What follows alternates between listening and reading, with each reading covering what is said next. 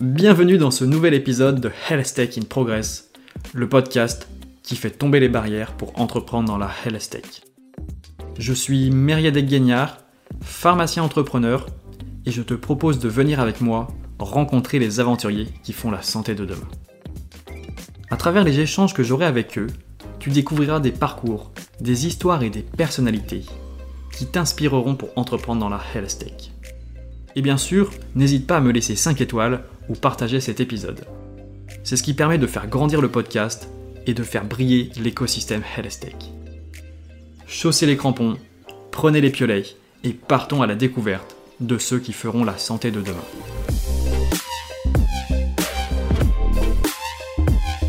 Les essais cliniques virtuels ou décentralisés. C'est un peu un terme à la mode mais qui reste un peu confus. Pourtant les enjeux sont énormes. Pour essayer de défricher un peu ce domaine, j'accueille aujourd'hui François Cadiou, le CEO de Elint. Comme vous allez le voir dans l'épisode, Elint a développé un business model très innovant. Premièrement, il développe des applications de tracking d'une pathologie, avec par exemple Migraine Buddy, qui permet aux patients atteints de migraine de renseigner toutes les informations nécessaires pour mieux comprendre et anticiper la migraine. Et à côté de ça, Elint propose aux laboratoires de venir faire des essais cliniques décentralisés via une interface dédiée sur leur application. Mais François vous expliquera mieux que moi en quoi ça consiste et comment ça fonctionne. Bonne écoute à vous.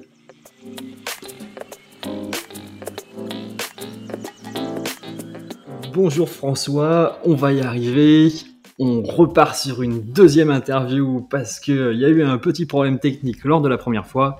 Et donc du coup, je suis très content de t'accueillir aujourd'hui pour parler de Eileen, pour parler de ton parcours entrepreneurial de parler aussi d'international, d'essais cliniques euh, virtuels. Et donc pour commencer, est-ce que tu peux te présenter, présenter brièvement ton parcours? Bonjour, donc François Cadieu, breton, ayant vécu 16 euh, ans en France au total et ayant 44 ans aujourd'hui.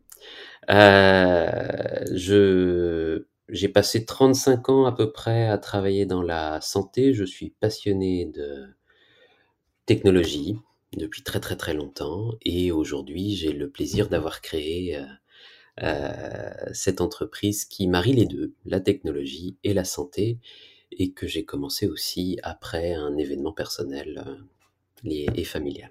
On va en revenir juste après justement sur les débuts de Elint et peut-être un petit mot pour bien comprendre ton parcours. Tu as fait quoi comme études? Qu'est-ce que tu as comme formation?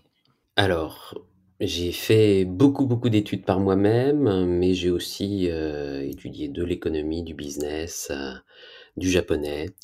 Euh, et le dernier diplôme en date, c'était quand même il y a 10 ans, c'était l'INSEAD, qui, qui est un MBA qui est basé entre Singapour et Fontainebleau principalement.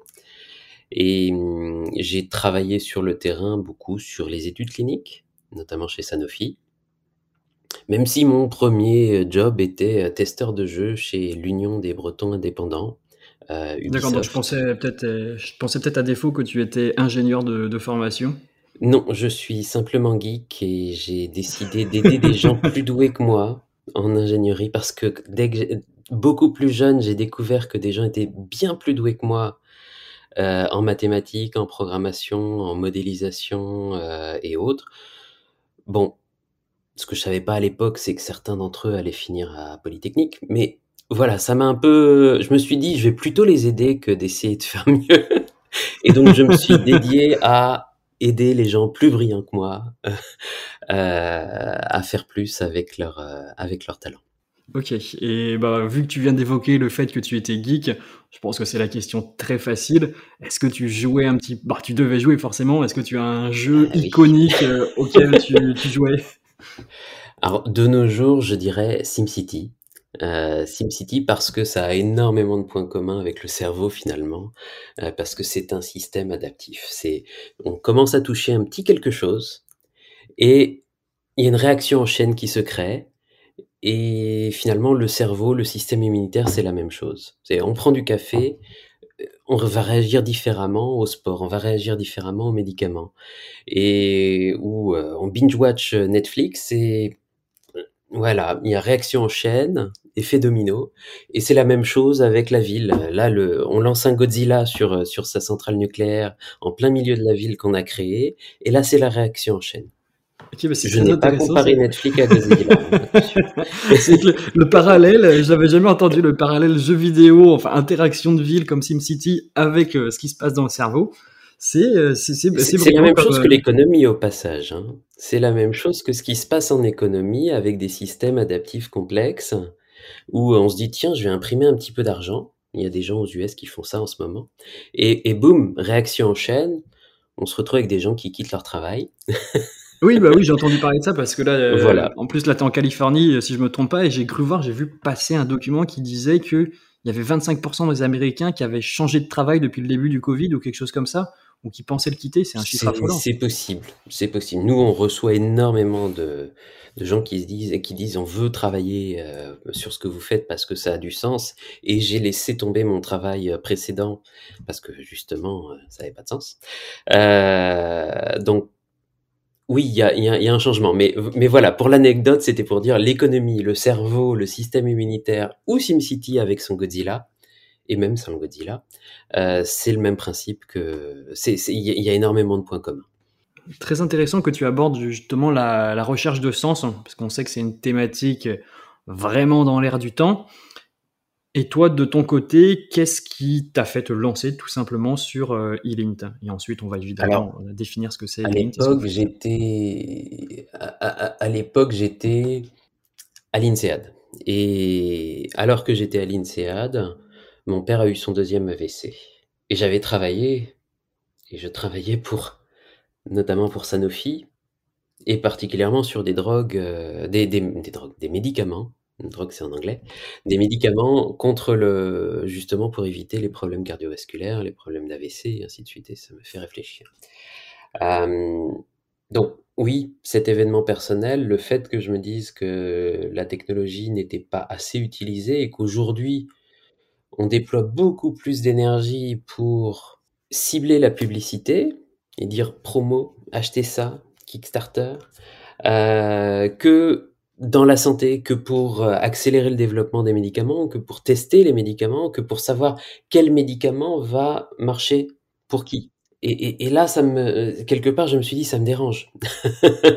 Euh, je peux continuer, je peux retourner travailler encore développement clinique euh, sur des médicaments qui vont sauver la, vie des gens, mais je me dis fondamentalement, il y a quelque chose sur lequel je veux travailler euh, que j'avais découvert il y a 20 ans déjà, qui était le fait que les études cliniques coûtent de plus en plus cher, sont de plus en plus lentes, de plus en plus difficiles Notamment parce qu'il y a une certaine peur à utiliser la technologie. De la même façon qu'aujourd'hui, on pourrait dire, les voitures qui se conduisent toutes seules ont des accidents, mais elles ont moins d'accidents que les humains, mais on veut absolument rester sur la chose que l'on connaît. Et donc, et, dans le cas précis de, de mon père, il s'agissait vraiment de pouvoir détecter les patterns et pouvoir anticiper si jamais, parce qu'il voulait vraiment vivre libre, continuer à vivre, de, pas aller dans un EHPAD ou quelque chose comme ça.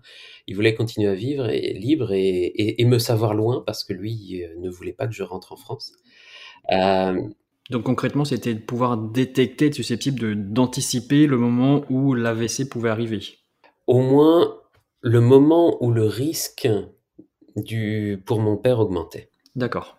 Euh, et, pouvoir dire bon peut-être une infirmière ou un ou un proche viennent le voir. Il a l'air d'avoir des, des patterns qui, qui, correspondent à un risque en augmentation. Et donc du coup bah là on, y arrive euh, forcément. Est-ce que tu peux nous pitcher ce que c'est aujourd'hui eLint sachant que si j'ai bien compris il y a vraiment à peu près deux parties chez eLint. On va évidemment y revenir on va creuser tout ça. Est-ce que tu peux nous pitcher eLint euh, le petit exercice de la Startup Nation? Oui, la, première chose, c'est Elin, c'est une entreprise qui est très inhabituelle dans le monde de la santé, puisque l'on pense que la santé doit être focalisée sur le patient. C'est vrai. Oui, mais aujourd'hui, la santé est focalisée sur les docteurs. Tout le monde s'intéresse quasiment uniquement aux docteurs et le patient, c'est une arrière-pensée. Un peu comme des vendeurs de voitures qui, sont plus intéressés par le revendeur de voitures que par le conducteur. Euh, Et aujourd'hui, donc, nous avons une, plateforme qui est vraiment focalisée sur le cerveau et sur le système immunitaire, qui est déjà utilisée par 3 millions de patients dans le monde, la moitié aux États-Unis, 30% en Europe, et euh, après, par exemple, au Japon. La deuxième langue sur la plateforme est le japonais. Et le, avec cette plateforme, nous aidons à organiser des études cliniques, nous aidons à designer ces études cliniques, à les faire avancer. Donc ça peut être de prendre un médicament et de trouver les patients qui vont correspondre, qui vont avoir les bons patterns, les, les, faire euh, leur proposer de, rentrer dans l'étude clinique et plus vite qu'avec les, les, techniques habituelles, leur permettre d'aller euh, à la fin de l'étude avec des données fiables, euh, qui ne sont pas pénibles à rassembler pour le patient, qui ne demandent pas d'aller, de faire deux heures de route et d'attendre dans une salle d'attente euh, pour aller voir un docteur, pour, pour, pour, pour faire avancer l'étude clinique. Et ça, c'est la, partie, la deuxième partie que tu mentionnais, c'est tout le, support à la recherche. Pour les patients, alors aujourd'hui, on est aussi une plateforme qui est patient driven, donc ce sont les patients qui et les utilisateurs de, de la plateforme qui décident les grandes directions de développement euh, et de recherche. Donc régulièrement, on demande, vous connaissez les maladies, et quelles sont et, et, et ensemble nous rassemblons des données. Comment voulez-vous que vos données soient utilisées? Et on va voir les spécialistes avec ça. J'ai une petite question à te poser là-dessus. C'est une question que j'ai déjà posée à Franck Mouton, qui lui euh, développe Terranexus, donc une biotech, mais il utilise le même terme, le terme plateforme. Et euh, bon, c'est peut-être, je me, je me, permets un peu l'expression, mais le terme plateforme, c'est un peu un terme fourre-tout. Tout à fait. Et des fois, on a du mal à concevoir ce qu'il y a derrière plateforme. Donc, oui. euh, quand tu parles de plateforme, est-ce que tu peux expliquer, définir peut-être plus précisément ce que tu entends par ça? Oui, sachant que plateforme pour une voiture ou plateforme pour une biotech ou plateforme pour une entreprise comme de, de tech comme la nôtre, c'est très différent, tout à fait. En effet, oui. Donc la plateforme dans notre cas, c'est, je dirais, un cloud de serveurs sur laquelle on va avoir mis en place des processus d'analyse de, de, données et ce que l'on appelle par exemple des microservices, donc des, comme euh, des, microservices qui eux vont être déployés dans différentes applications. Donc ce que, ça, ce, que, le terme plateforme dans ce cas et dans les autres cas dé, décrit, c'est finalement quelque chose, une base qui peut être utilisée avec différents visages, différents, différentes devantures de magasins. D'accord, en effet. Donc ça, c'est peut-être ouais, ce que j'avais pas compris, euh, ce que j'avais pas compris bah, derrière Elint, en effet. Voilà. En biotech, une plateforme, et, je ne vais pas en parler trop, mais en biotech, une plateforme, c'est le fait que tu aies mis en place, par exemple, quelque chose qui va pouvoir plier des protéines et qui va donner derrière plein de protéines différentes et plein de médicaments différents, mais avec la même technologie. Chez nous, c'est le fait que on analyse, par exemple, la météo. On prend des, Là, aujourd'hui, on a constamment des données de météo, des données de, de sensors, de déplacement, des données de gens qui vont mettre une crème euh, et qui vont dire ma peau est, est, sèche et ça empire mon, mon eczéma ou mon psoriasis. Là, derrière, que l'on l'utilise pour le eczéma, pour le psoriasis ou pour une blessure qui, sait, qui ne se guérit pas bien chez quelqu'un qui est hémiplégique, derrière le processus, c'est la plateforme, c'est, c'est un, ce sont des pipelines de données qui sont communs. D'accord. Et donc bah là, forcément, c'est la question, justement, je, je, pense que je vais te faire repréciser aussi, mais c'est pour que même moi, ça soit clair. Donc pour faire remonter cette donnée jusqu'à la plateforme, vous utilisez des applications.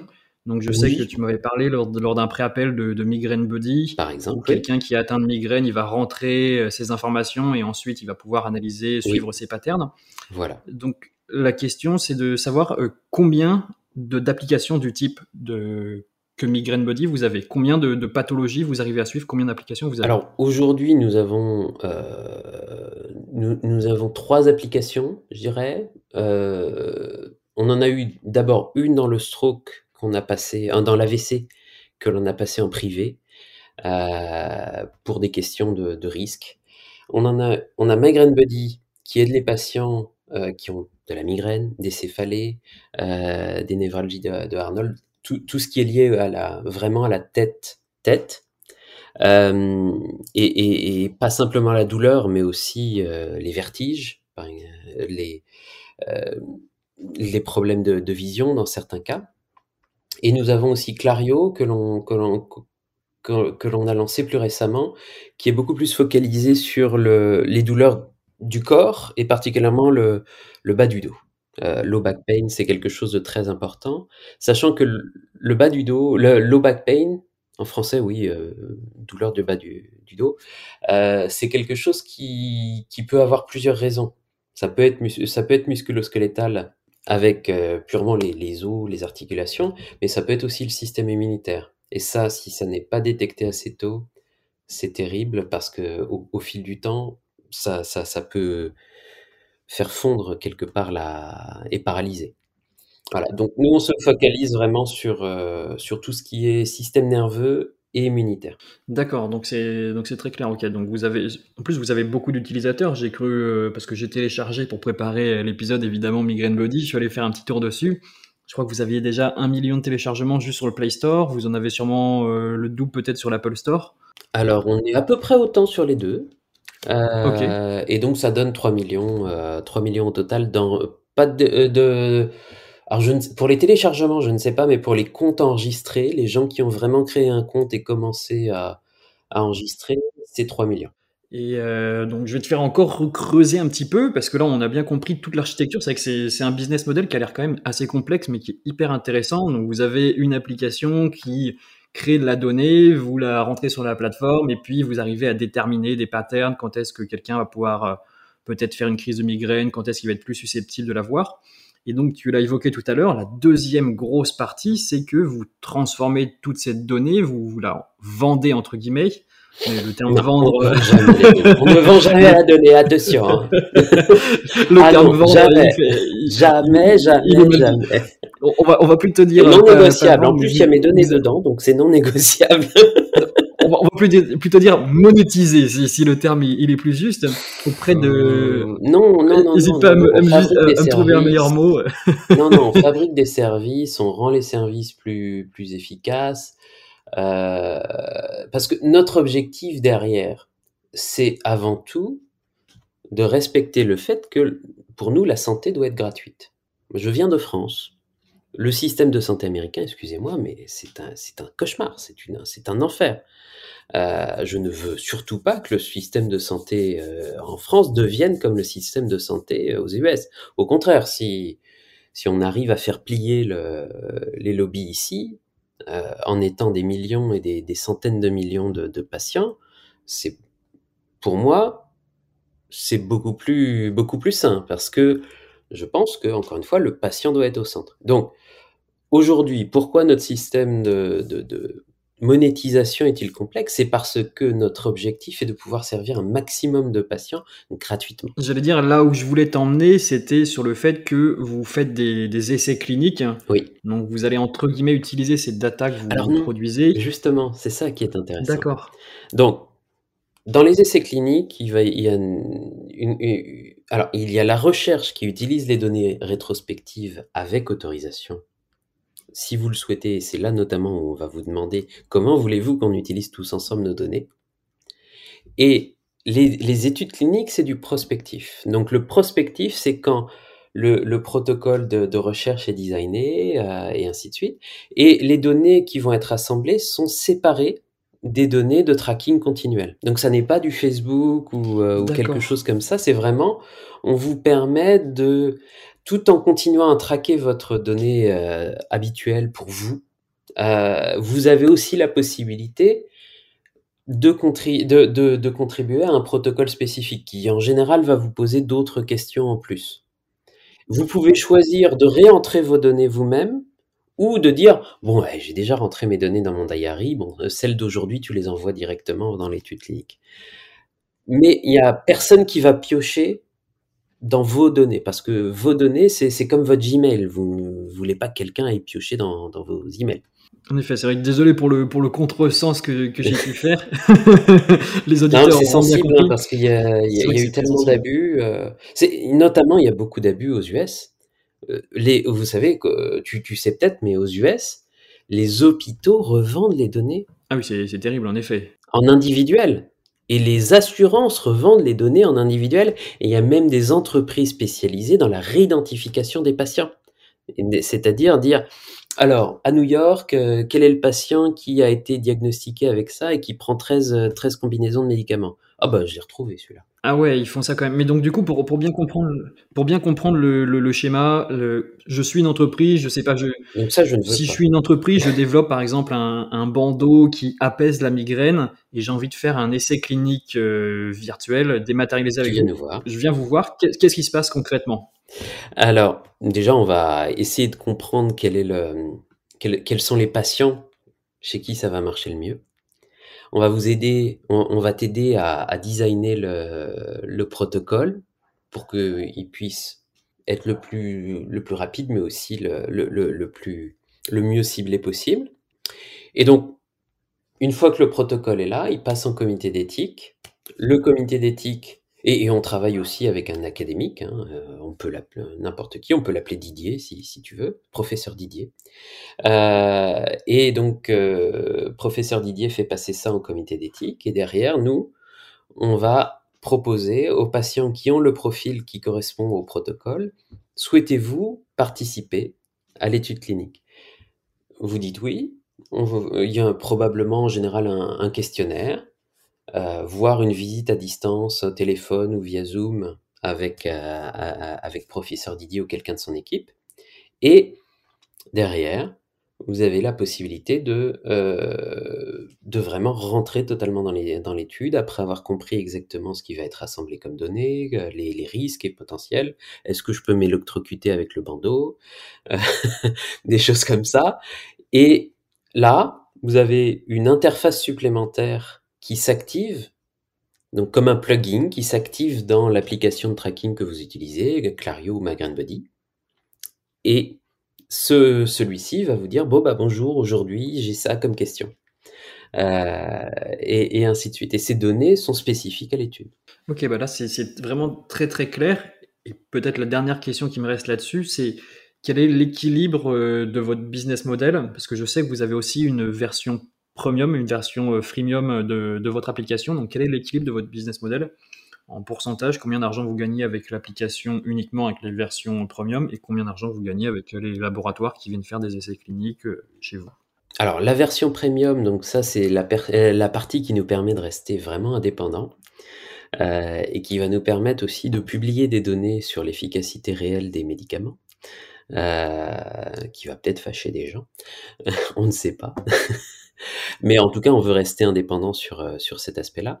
Et donc la partie premium aujourd'hui, on a seulement 3% des utilisateurs qui, euh, qui la payent. Donc c'est en fait une contribution pour nous aider à développer plus rapidement euh, la, la, plateforme et pour payer aussi les, les programmes de recherche fondamentaux.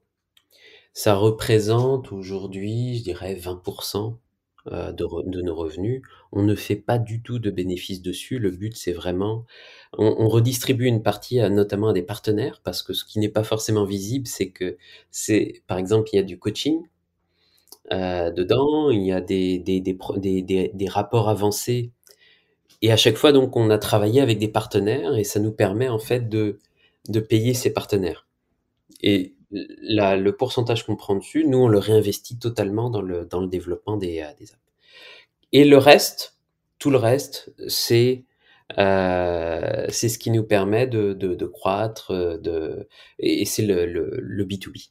Et là, on fait du, du bénéfice. Et aujourd'hui, pour être franc, tous les bénéfices sont reversés, encore une fois, à développer les, euh, les applications. Ok, bah merci pour, pour cette transparence, c'est vrai que c'est toujours euh, assez rare d'avoir des, des, chiffres, et donc là, ça permet de bien comprendre bah, comment ça fonctionne. Ça bouge vite. Et c'est vrai que je trouve que bah, le, business model, il est intelligent et pertinent, donc euh, je, peux, je, peux, que dire bravo, et c'est pas, c'est pas de la, de la fausse, euh, du, du, faux compliment, je le trouve vraiment intéressant, quoi. Un des points que, que j'ai remarqué, c'est, et encore une fois, c'est parce qu'on a vraiment cette obsession de se dire que la santé doit, est un droit fondamental.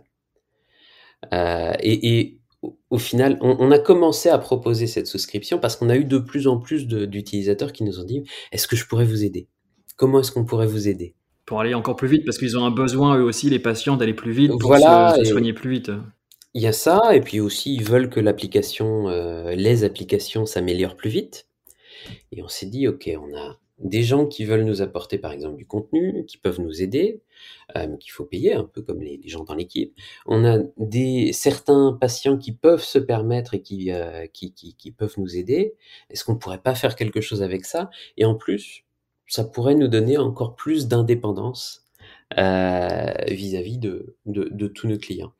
Euh, et l'équipe était complètement d'accord parce que il faut bien avouer quand même qu'on a une équipe qui est euh, aujourd'hui extrêmement motivée par le fait de d'aider plus de patients. Lorsqu'on est arrivé à 3 millions de patients, tout le monde était extrêmement heureux. Évidemment, quand on commence ou quand on termine une étude clinique plus vite, tout le monde est heureux, mais ça parle moins quand même. Hein. On, est, euh, on a beaucoup de gens qui viennent de la tech, qui viennent de, euh, de, de, de, de, choses comme, euh, je sais pas, Facebook, Google et ainsi de suite le fait d'aider des gens, des vrais, en plus des gens avec qui ils parlent au téléphone, parce que tout le monde dans l'équipe parle avec les utilisateurs, fait le support et ainsi de suite, on a des, rotations. Donc le fait de vraiment aider les utilisateurs nous parle beaucoup plus que de pousser un, traitement qui va arriver peut-être dans 10 ans sur le marché. C'est vrai que c'est un peu l'objectif euh, l'objectif ultime, c'est un terme que j'emploie souvent, mais l'objectif ultime de l'entrepreneur LSTEC, c'est vraiment d'avoir un impact direct et rapide sur le patient. Voilà. Et, encore une fois, le, c'est aussi quelque chose où on s'est dit, mais oui, mais on, dit tout le temps qu'on est patient focus. Ça va encore plus nous aider à être patient focus, à, être vraiment euh, obsédé par le patient. C'est comme Amazon finalement. Amazon.com ne, bon, ils ont des travers, mais Amazon.com, c'est obsession sur le service, le client. Et notre partie business, c'est la même chose que AWS. C'est vrai. C'est oui, c'est pour ça, c'est pour ça, c'est brillant, c'est bien vu. Est-ce que c'est quelque chose que dont tu avais conscience avant ou ça s'est fait plutôt naturellement? Ou est-ce que tu t'es dit, je vais faire un... Ah oui, j'ai toujours pensé. Oui, oui. D'accord. Parce que ça, c'est intéressant. Euh, non, non, non, ah non, tu plaisantes. c'est venu sur, euh, c'est venu progressivement. C'est venu ah, progressivement. Euh, on, a exploré beaucoup de business models et on a vraiment réfléchi et testé il y, a, énormément de choses qu'on a laissées sur le côté en termes de business model parce qu'on s'est dit oui, ça peut marcher, mais c'est trop lent. Ça grandit pas assez vite, par exemple. D'accord.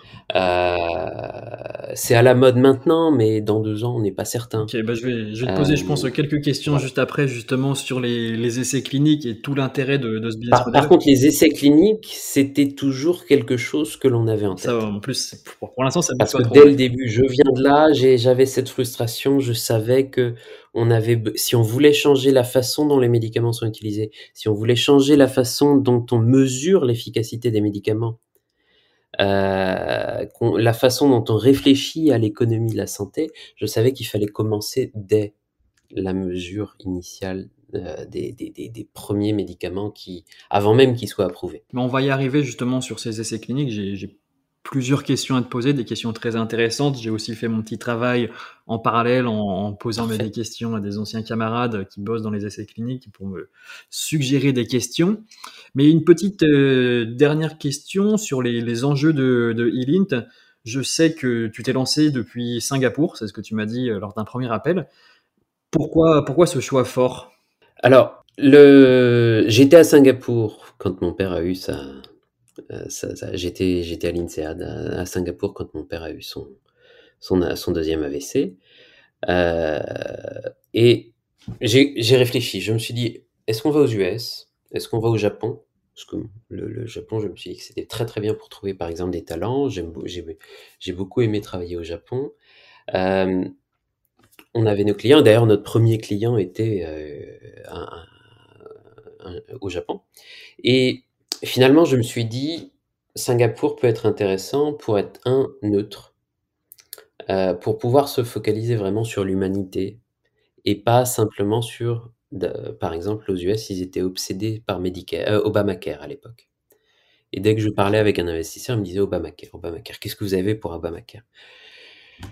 Non, mais euh, on n'est pas là que pour les États-Unis, on est là pour le monde entier. On est en train de, réfléchir au cerveau, on est en train de réfléchir au, système immunitaire. Donc, euh, les gars, il faut voir plus gros. Et donc, je me suis dit, en étant sur une île au, euh, à, Singapour, on va peut-être pouvoir être un petit peu plus neutre et penser international dès le début. D'accord, donc ça te permettait de toucher la Chine, potentiellement, les États-Unis et l'Europe aussi, heu? Et ça permettait de toucher potentiellement la Chine, beaucoup plus facilement qu'en étant une une entreprise qui stocke ses données aux États-Unis. D'accord et puis vice versa aussi évidemment.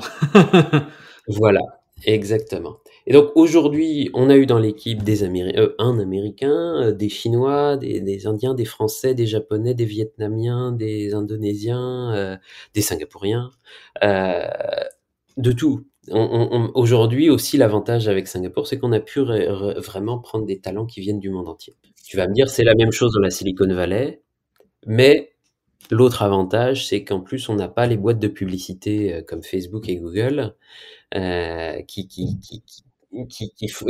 piochent et qui, qui génèrent de la de la distraction. D'accord, c'est vrai que c'est un choix un choix fort, un choix intéressant de partir là-bas et puis de pouvoir, rayonner un peu partout. Voilà. Par contre par contre, ce que j'ai découvert au cours du temps et que j'aurais aimé découvrir plus tôt, c'est que les VC, venture capital donc heu, sont très, très, très focalisés sur le fait de, hem, d'investir dans des entreprises qui sont à la fois là où ils sont et à la fois qui vendent dans le dans dans la zone où ils sont. Parce qu'ils ont vendu à leurs LP, à leurs propres investisseurs qu'ils allaient tirer, par exemple, avantage de l'Asie du Sud-Est et ainsi de suite. Et donc en étant global dès le début, on s'est retrouvé dans une, dans dans dans une situation un petit peu bizarre où on allait voir les US et ils nous disaient: «Heu, ouais, mais vous êtes une boîte de Singapour, donc allez voir, no notre filiale, en Inde ou à Singapour» et heu, quand on discutait avec ceux d'Asie du Sud-Est, ils disaient: «Bah, ouais, mais nous, on connaît pas du tout les études cliniques, il y a pas grand chose et en plus, vous vendez aux US et vos clients sont aux US et en Europe». Heu, donc c'est pour ça qu'aujourd'hui, je suis aux US. Heu, nos clients sont aux US, mais on continue d'avoir la tech, la data, les équipes qui sont des gens qui viennent encore une fois du monde entier, essentiellement à Singapour. OK, bah, c'est vrai que c'est très clair, c'est quelque chose qu'on apprend aussi parce qu'on on pense peut-être à défaut que les VC sont tout de suite internationaux et qu'ils ont pas vocation à investir dans des régions, heu, dans des régions précises du globe donc heu, hyper intéressant de de savoir ça. Bah, il y a oui, il y a toute la partie de de de il faut il faut vraiment comprendre toute la partie qui est qu'ont-ils vendu à leur LP? Quel est le rêve qu'eux-mêmes ont vendu à leur LP? Finalement, une, une un fonds, c'est quelque heu, c'est c'est bien souvent comme un comme une start-up quelque part, sauf qu'ils n'utilisent pas la technologie. C'est vrai, ils utilisent de l'argent, c'est un petit peu différent. Et et et et du in persona. Ils sont très, très basés sur avant le covid, c'était quasiment impossible de de faire des calls, heu, Avec des VC, Zoom avec des VC. OK, c'est on on apprend des on apprend des choses donc on les auditeurs qui qui veulent, attaquer le marché international, le le marché asiatique, je les enverrai vers toi pour, pour, heu, pour avoir des pistes. Avec plaisir. Et maintenant, je vais t'emmener donc on en a parlé évidemment, là c'est le sujet, c'est un peu un sujet à la mode. Je trouve qu'il est vraiment à la mode. Les essais cliniques décentralisés. Je crois que la traduction française, c'est essais cliniques virtuels, essais cliniques digitaux. Je sais pas si je suis, si Je pense que vrai c'est alors en anglais, c'est soit virtuel, soit décentralisé Oui, c'est pour ça que ouais, j'ai et en français, je pense que c'est ça, mais bon, de toute façon, la plupart de ces études ont ont matière à être internationales donc heu Donc avant d'aborder ce avant d'aborder ce sujet, est-ce que tu peux nous définir peut-être très simplement ce que c'est un essai, heu, clinique décentralisé? Versus peut-être un essai clinique, heu, classique? Et là, on va rester sur l'essai clinique qui consiste à être une étude, une recherche, clinique, qui est destinée à évaluer un médicament ou un process ou un appareil, heu, à vocation médicale donc heu, destiné soit à faire du diagnostic, soit ou surtout, surtout à améliorer la santé ou à préserver la santé de son utilisateur. Donc un essai clinique, phase 1, phase 2, phase 3, phase 4, qui est destiné à mesurer soit l'efficacité, soit l'innocuité, soit les 2, on connaît bien. On en a entendu parler avec des vaccins, par exemple, récemment.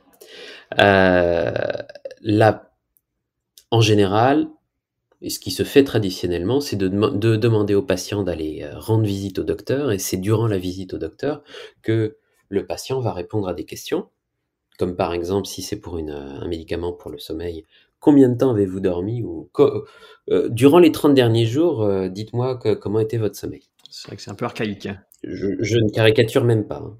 C'est vraiment euh, l'échelle de Pittsburgh, c'est vraiment ça. Et après, c'est la partie lab si jamais il y a des labs, si, si par exemple c'est quelque chose qui est destiné à, réduire le cholestérol, voilà, euh, on récupère le, lab. Les, les, ce qui est nécessaire pour le lab, on éventuellement fait de l'imagerie, ainsi de suite. Et on a aussi une partie où le docteur va prendre des notes et la nurse derrière va rentrer, l'infirmière derrière va rentrer les données dans l'interface euh, de l'étude clinique. La partie, le pendant virtuel décentralisé de ça, c'est de dire, est-ce qu'on a vraiment besoin d'avoir un patient euh, qui, euh, qui, qui, qui, qui, fait deux heures de route et qui attend deux heures dans une euh, salle d'attente pour lui demander comment il a dormi? Voilà. et s'il fait du lab, pourquoi est-ce qu'on il ferait pas le lab juste à côté de chez lui au lieu d'aller ou avec une infirmière qui vient chez lui lui faire la prise de sang plutôt que de lui, lui faire aller à la clinique? Et donc c'est de dire, on n'a pas forcément besoin de tout centraliser justement sur ces 50, 30, euh, sites qui sont des hôpitaux ou des cliniques et de dire aux patients c'est vous qui allez faire l'effort d'aller euh, d'aller d'aller euh, d'aller rendre visite. Donc ce que l'on fait c'est du coup on rassemble les données par exemple avec une application. Techniquement ça pourrait être du papier mais bon c'est quand même mieux avec une, application. euh, si ça existe oui. Non tu pourrais faire du papier et l'envoyer par la poste. Hein. Ça serait un essai décentralisé. mais donc voilà, donc ce que l'on fait, nous, c'est, et, ce qui se fait pour une étude clinique virtuelle, c'est d'abord une application, maintenant, c'est la norme. Euh, les données spécifiques à l'étude sont envoyées au docteur qui va les regarder et, au, euh, et, dans la base clinique. Donc en plus, il y a moins d'interfaces, il y a moins d'opportunités d'erreur d'entrée tu vas pas mettre, j'ai mis 7 kilos de, j'ai pris 7 kilos d'ibuprofène au lieu de 7 grammes. Je dis vraiment n'importe quoi en termes de dose. Euh, et, et ça permet d'aller beaucoup plus vite, c'est beaucoup plus simple pour le, pour le patient. Et du coup, ça, ça, ça aussi implique des données de, de bien meilleure qualité. Sachant que le problème numéro un des études cliniques aujourd'hui, et qui fait que les études cliniques sont en retard de un an, deux ans, trois ans, parfois pour de très bons médicaments, ce sont les patients qui en ont assez et qui sortent de l'étude avant la fin. D'accord, ok, donc ça permet aussi de, de garantir l'observance de l'étude clinique. Euh. Oui, oui, et en plus tu ne veux pas euh, soumettre un, un dossier d'un médicament où euh, le médicament marche très bien, mais pour les patients qui ont tenu jusqu'au bout du protocole. Ok, je comprends. Ce qui est quand même arrivé hein, dans, le, dans, le, passé. Une question qui m'a été euh, On ne sait pas pourquoi tu es parti du protocole. Tu en avais assez ou parce qu'il marchait pas? D'accord. Oui, donc c'est vrai que ça fait des biais qui sont assez importants pour, euh, pour conclure ensuite. Et oui, donc ça réduit aussi le biais. Ça, c'est très important. La question, une question qui m'a été euh, soufflée, c'est de savoir si justement c'était. je pense que la question elle est un peu, un peu rhétorique. Est-ce que c'est plus simple d'inclure des patients avec un essai clinique décentralisé ou est-ce qu'il y a encore des défis auxquels faire face aujourd'hui qui, qui, bloquent un petit peu l'engrenage? Sauf si le patient n'utilise pas de smartphone. Bah, peut-être la question, euh, la question derrière, si je vais essayer d'aller un petit peu plus profond. C'est toujours plus facile. Donc une étude en vision, par exemple. Il y a eu, on, a refusé une étude où les patients avaient des problèmes de vision. D'accord, mais ça, ça arrivera peut-être plus tard. Mais la question qui était peut-être euh, sous-jacente, c'est que vous, aujourd'hui, vous n'avez pas de mal à en faire parce que vous avez déjà un support, vous avez déjà une base d'utilisateurs très importante, donc c'est assez facile, entre guillemets, d'aller piocher dedans. Mais si je suis une nouvelle thérapie qui n'a pas encore développé une application, qui n'a pas encore développé une solution, comment je dois faire justement? Est-ce que je vais devoir bah, faire ce que tu dis Si je veux faire une décentralisée, téléphoner aux patients un par un, faire écrire sur papier? Ah ben non, non, vous venez nous Ah bah oui, si tu as une thérapie, tu viens me voir. Et, et, nous, on, on, vous met tout en place, on a l'expérience, pas besoin d'inventer des nouvelles interfaces. Nous, on a des interfaces qu'on a déjà testées, dont, dont, on mesure la sensibilité ah, constamment. Ça, c'est quelque chose que j'avais pas cerné. Je pensais que vous étiez vraiment spécialisé uniquement sur la douleur et sur le cerveau. Vous le faites aussi pour, euh, pour d'autres types d'essais cliniques? Alors aujourd'hui, on est principalement les échelles que l'on que l'on standardise, que l'on utilise, que l'on mesure constamment sont effectivement cerveau et immune système. Euh, par exemple, si tu viens me voir pour du cancer, je vais peut-être te dire bon, euh, non, on va peut-être aller voir quelqu'un d'autre. euh, parce que c'est pas sauf si tu viens voir pour le, la douleur dans le cancer, effectivement. Mais si on voit que l'on a déjà la bibliothèque euh, pour, pour, pour vous, on, y va. hein. On, est aujourd'hui, nous, on se focalise sur les, les études cliniques, les traitements dont qui ne sont pas liés, dont, dont le- la, la mesure principale n'est pas juste est-ce que le patient a survécu? Parce que s'il s'agit juste de mesurer que le patient a survécu, bon, une application, ça n'est pas forcément nécessaire. Ça permet de rassembler un petit peu plus de données avant, mais ça fait moins la différence.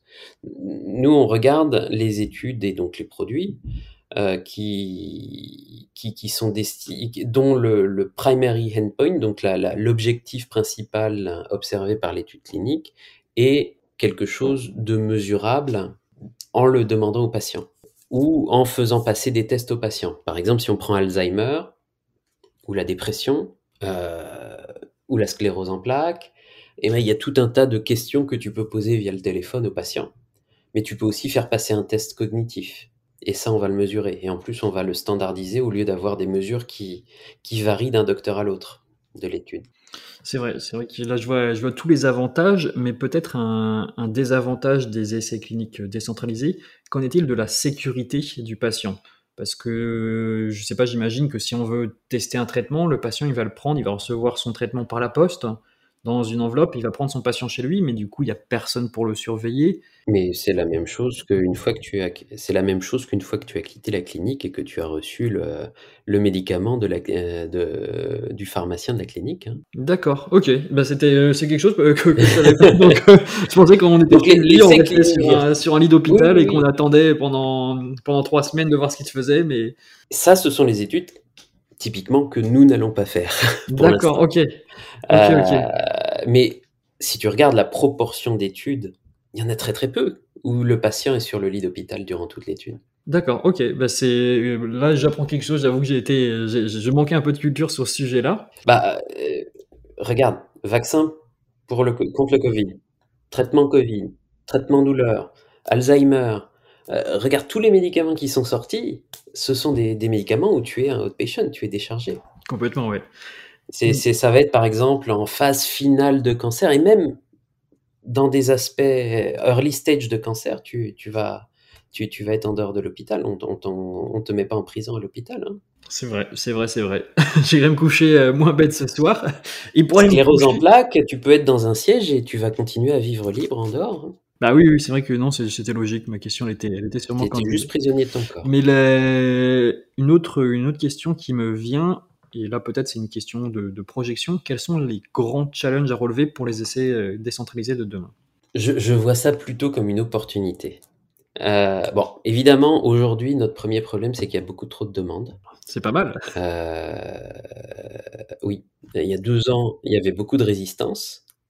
Et maintenant que presque tous les, il y a des tonnes et des tonnes d'essais cliniques qui sont, qui sont en retard et que les gens ont passé le pas, il y a beaucoup de demandes. Donc il y a, il y a aussi, il y a, y a, y a, il y a aussi besoin d'aider à repenser effectivement, à comprendre la différence. Il y a beaucoup de gens qui doivent passer de l'essai clinique traditionnel.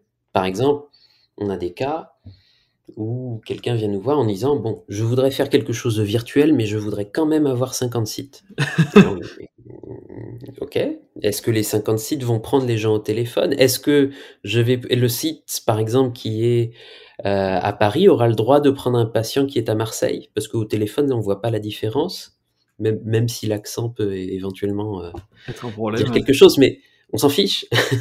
Euh, et, et- et là, quand on initie les, les questions, ça, ça avance. Mais on a quand même besoin d'arriver assez tôt dans, dans le process pour aider justement à, à faire avancer ça de- de- plus vite. Donc oui, on peut avoir les 50 sites, mais ce serait bien quand même que ça puisse marcher au téléphone. Oui, Donc c'est un défi d'acculturation euh, finalement que, que tu identifies peut-être? Oui, oui, oui, c'est un peu comme euh, c'est un peu comme passer du tu, tu vois quand tu commençais le- l'email, tu étais peut-être un peu trop jeune, mais euh, il y a eu des gens, ben ça, ils ont commencé à écrire leurs emails comme des lettres d'abord, avec des en-têtes, des et, et après ça a évolué. Ou et euh, il y a des pays comme le Japon qui utilisent encore le fax euh, pour envoyer des emails.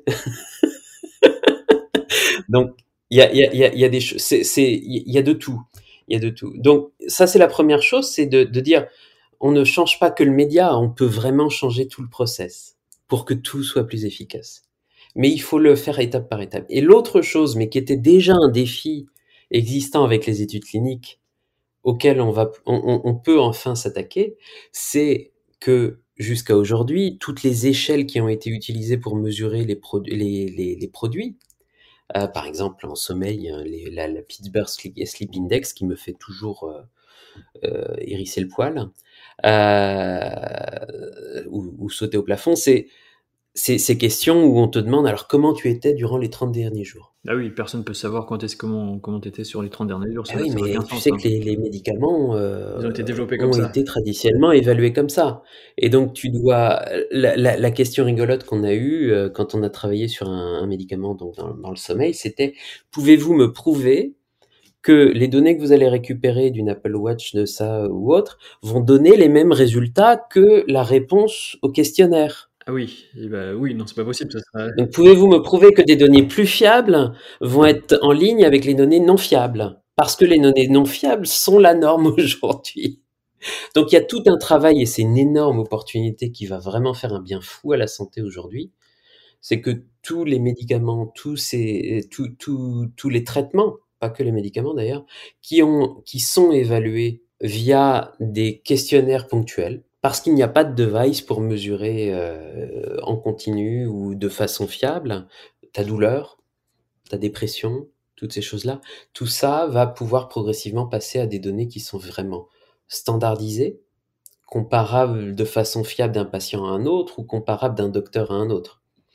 Tu as des médicaments, j'ai travaillé il y a 15 ans euh, et j'étais horrifié euh, sur un médicament en Alzheimer, et on se retrouvait avec un questionnaire administré par chaque docteur dans chaque site qui demandait au caretaker, donc à la, à la famille, euh, mettez comment est-ce que comment est-ce qu'il est en ce moment? Est-ce qu'il oublie euh, beaucoup, pas beaucoup, et ainsi de suite? Et je lisais le truc en anglais, j'en parlais avec mon collègue japonais, et je disais on est en train d'organiser une étude multi euh, multi pays comme ça, mais un Américain va pas répondre du tout de la même façon qu'un euh, qu'un japonais. Un français va pas répondre de la même façon qu'un qu'un anglais.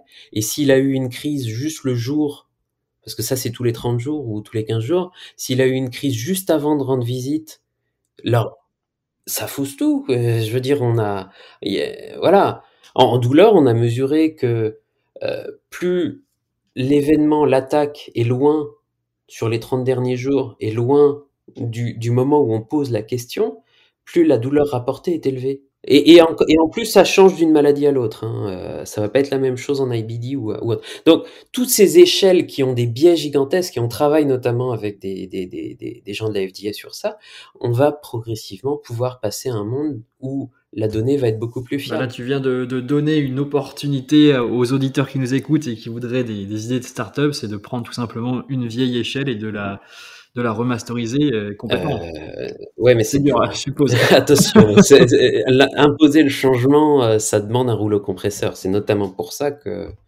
on, a des gens comme Verily de Alphabet qui travaillent sur ça. On a nous qui travaillons sur ça, mais ça demande de, de, de à la fois apporter des preuves très très lourdes.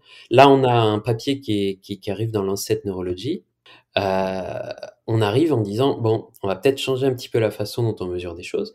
On arrive avec 10 millions de, crises. Oui, d'accord. Donc vous arrivez avec des data pour mettre, pour, mettre en... Et, pour, pour dire, mais nos 10 millions de crises nous permettent d'avoir une finesse que vous n'avez pas avec toutes vos études cliniques qui ont coûté des milliards, mais où vous avez au total peut-être 100 000 patients.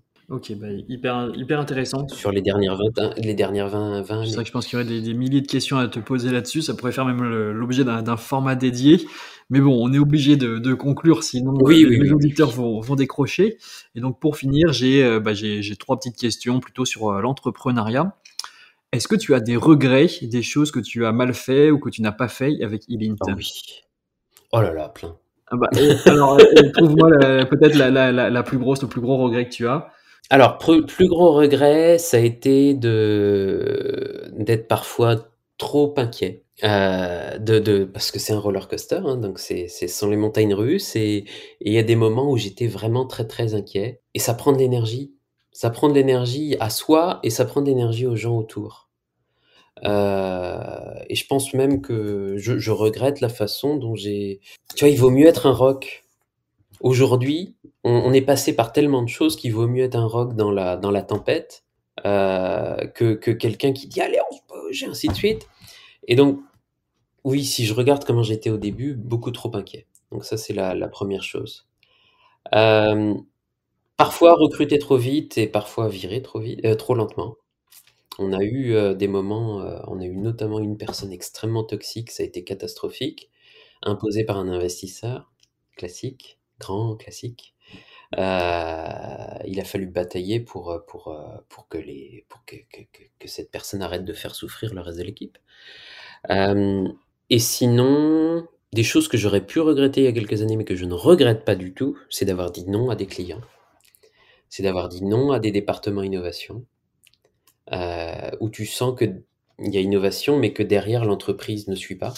Ils veulent de l'innovation complètement nouvelle, mais déjà prouvée déjà testée et déjà et sans risque. Donc j'ai eu des regrets parce que des fois j'ai répondu un petit peu sèchement, heu: «Non, ça nous intéresse pas» et mais aujourd'hui je me dis: «Heu, heureusement qu'on a fait ça».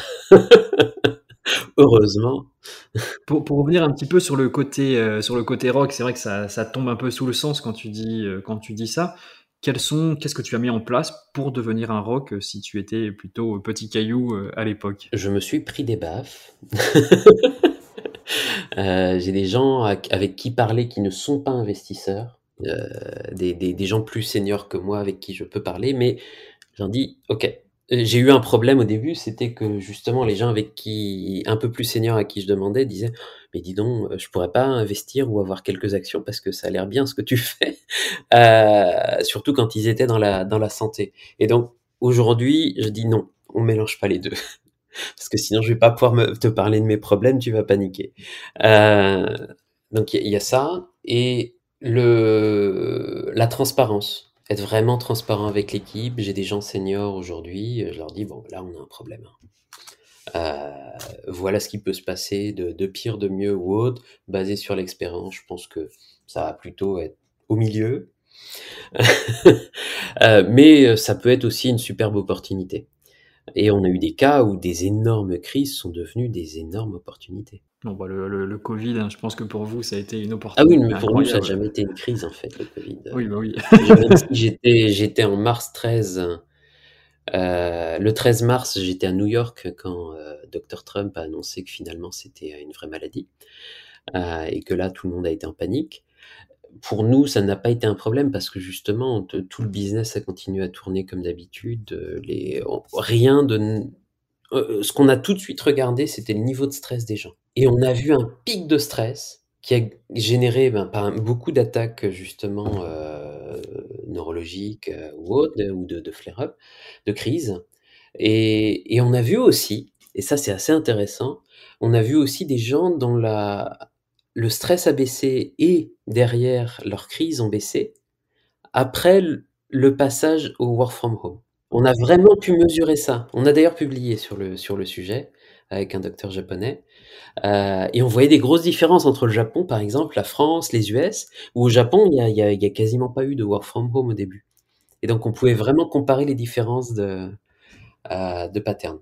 OK, bah, en tout cas, bah, merci pour, heu, pour, heu, pour ce conseil. C'est vrai que ces ces regrets, c'est toujours des choses, heu, des choses, bah, des choses des choses sur lesquelles il faut revenir aussi, qui permettent d'aider donc le fait d'avoir un mentor, finalement, ton conseil d'avoir un mentor qui est externe à la boîte, ça peut être un c'est un énorme conseil Oui et et et de der préférence entrepreneur lui-même. et de Parce que quelqu'un qui est en gros corporate, peut éventuellement t'aider à vendre, mais il va pas du tout comprendre, ce que c'est que la dynamique et ce par quoi il faut passer pour, pour faire grandir l'entreprise. D'accord, donc ça, bah, on va le donner en conseil, heu, aux auditeurs de de bien s'entourer avec un menteur en un mentor entrepreneur et la dernière question, le roulement de tambour, le suspense, tout le monde l'attend. Quel est ton aventurier préféré? Ah oui, ça, c'était difficile. Heu, je je vais être très schnulz, comme on dit en Allemagne, heu, mon père. Mon père, pourquoi? Parce que, bah, déjà, quand il avait mon âge, il a fait quand même beaucoup plus d'aventures que moi. Il est intervenu au Darfour, heu, donc il a il est intervenu au Darfour, il est allé vivre avec ma mère, heu, dans des endroits comme le Gabon, heu, ou, des choses où tu pouvais trouver des grosses araignées comme ça, ou te retrouver face à dans la forêt en plein milieu, sans GPS, sans rien, te retrouver face à un gros gorille. Ça me semble plus aventurier que, que ce que je fais. et, et aussi parce que après son AVC, il, est, il a réussi à se remettre. Le, premier était en 2004 et euh, deuxième en, en, 2011. Il a, il a réussi à se remettre, à continuer à progresser, tout en étant euh, hémiplégique de la partie gauche. Et euh, il a même écrit un livre. Alors moi, avec les deux mains, j'ai du mal à écrire un livre. Lui, il a écrit un livre avec une seule main pour aider d'autres personnes y compris famille, qui passe par ce que c'est qu'un AVC. Je te, passerai le, lien. Euh, ça peut aider. Euh, et, et, voilà. Ok, bah, bah, merci en tout cas pour ce, pour ce super épisode. C'est vrai qu'avec Elint, vous faites euh, quelque chose d'incroyable, donc on va suivre les aventures euh, de Elint. Merci. Et je pense que bah, et je vais continuer à suivre le podcast aussi. Hein. Ah bah, merci, merci beaucoup. Et puis bah, au plaisir de, de te réavoir sur le podcast hein, quand, quand vous deviendrez une licorne. Merci. Au revoir. Bonne journée. Voilà, c'est la fin de cet épisode de Health Tech in Progress. Merci d'avoir écouté jusqu'au bout.